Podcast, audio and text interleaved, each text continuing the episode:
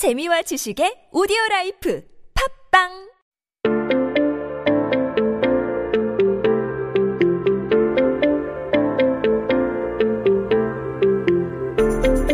Hey everyone, welcome back. You are listening to 한국어 천재 on TBS EFM. Now you're hanging out with me, Kayla, and we are taking a look at some headlines on this day in history. Now it is Monday, everyone, July 6, 2020. 네, 오늘은 2020년 7월 6일입니다. 한국 역사 속에 오늘은 어떤 기사가 나왔을까요? Well, I'll give you a hint here. We're going to be talking about 한자, which is basically the word for Chinese characters here. And yeah, I don't know much about Hanja, so I'm really curious to see what they had to say about this. So let's take a look in Korean, and then we'll switch it on over into English. So the headline here says, 대학생 한자 실력 해마다 뒷걸음.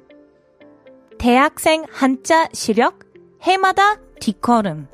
So what that's saying is the college student's Chinese character skills. So 대학생 is the term for a college student's 대학교. Is college and 학생 is students. So 대학생 is college students. So college students, Chinese character skills. We're talking about 한자 실력. And so 실력 is kind of the term for a skill that you have. And so these are the skills they have when writing and remembering 한자, those Chinese characters.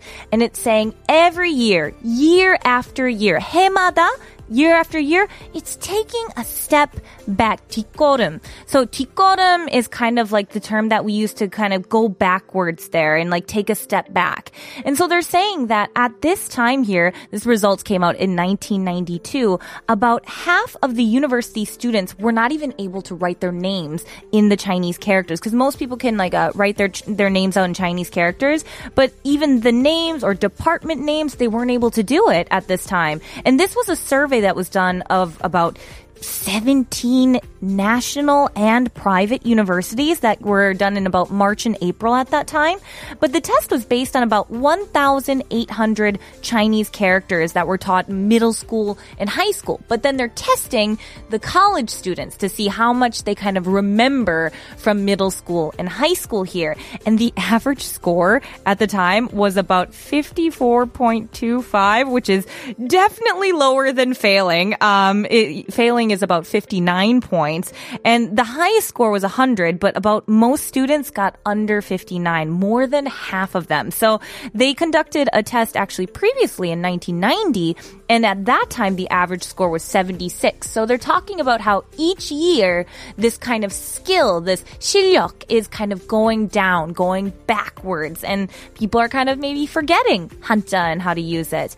Now for me personally, I've never actually studied 한자. 저 한자 배워본 적이 없어요, 아직이요. 아직까지는. I only know certain 한자s because of, like, when I sign a contract, 뭐, 계약할 때? 그때 제가 한자 좀 배우게 되었고, and I know it from my favorite kind of foods that I have. There are certain foods that will have 한자 written on the packets and stuff, and so I'll maybe recognize that.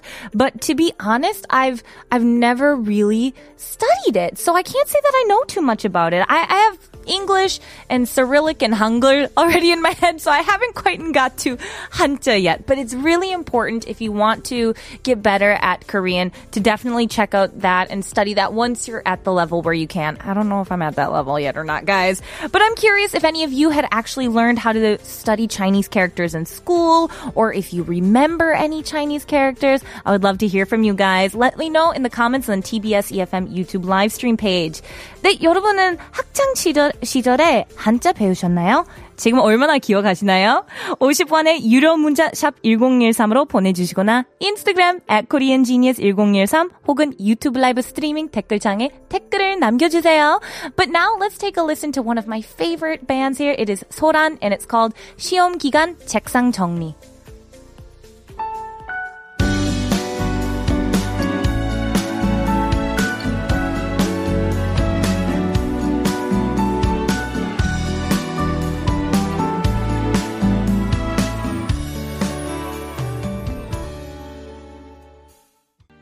everyone. Welcome back. You are listening to 한국어 천재 on TBS EFM 101.3.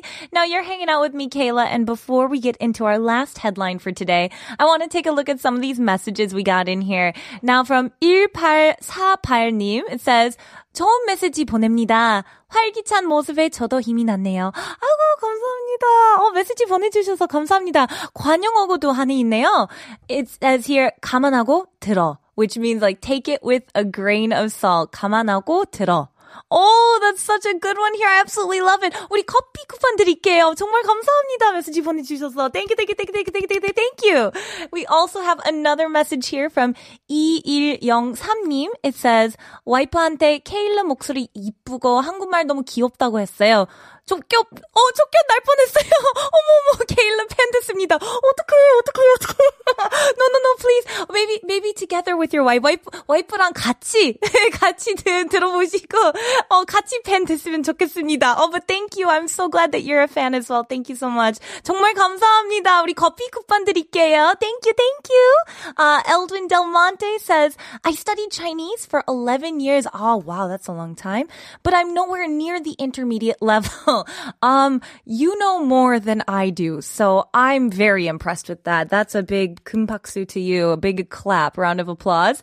Kim Siyun says, 저 대학생인데 자기 이름 한자로 못 쓰는 애들 많아요. 그쵸? I feel like there's a lot. He says there's a lot of people who don't know how to write their name. And I feel like that's very common these days. More people are forgetting. Bujeni says, 저는 한국어 교육을 전공하고 있는데 한자 강의를 들을 때마다 brain cells 다 stop working이 되는 느낌이에요. 그쵸? 한자 되게 어렵다고 들었어요. 저 아직까지는 배워본 적이 없는데 나중에는 시간이 되면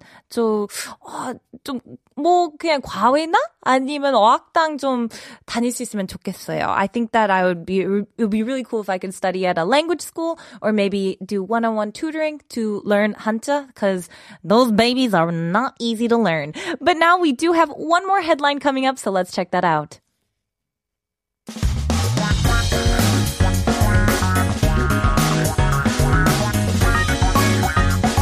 한국에 대한 최신 소식과 한국어 공부를 한꺼번에 할 수 있는 시간, Headline Korean.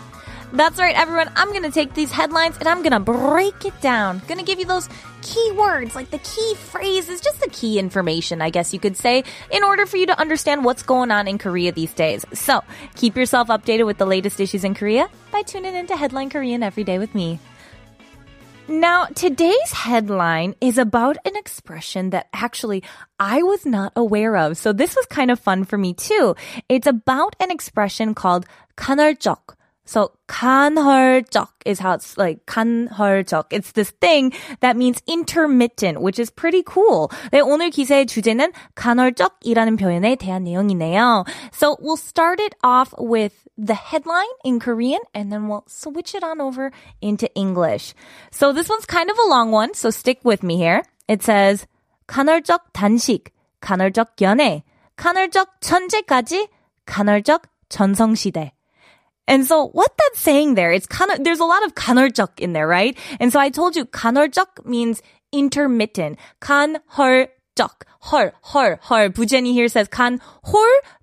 No, 간헐적. And so what's that saying there is intermittent something. So the first one, 간헐적 단식. That's saying intermittent fasting or sporadic fasting. Then we had that second one, which was 간헐적 연애. And that's saying intermittent relationships. I know I've got some ears now. They're like, what does that mean? What is intermittent relationship? I'll get to it. We also had a third one that says 간헐적 천재까지. So it says even up to intermittent genius. And now you're probably like, what is an intermittent genius? What could that mean? Well, this last part here says 간헐적 전성시대. And that's saying the golden age of intermittency. Now, I know you're probably like, Kayla, that's too much intermittence. What does that mean here? So what they're talking about is this, like, recently there was this phrase that came out. Lee Hyori, she kind of, they like used this expression, intermittent genius, to another participant on a show.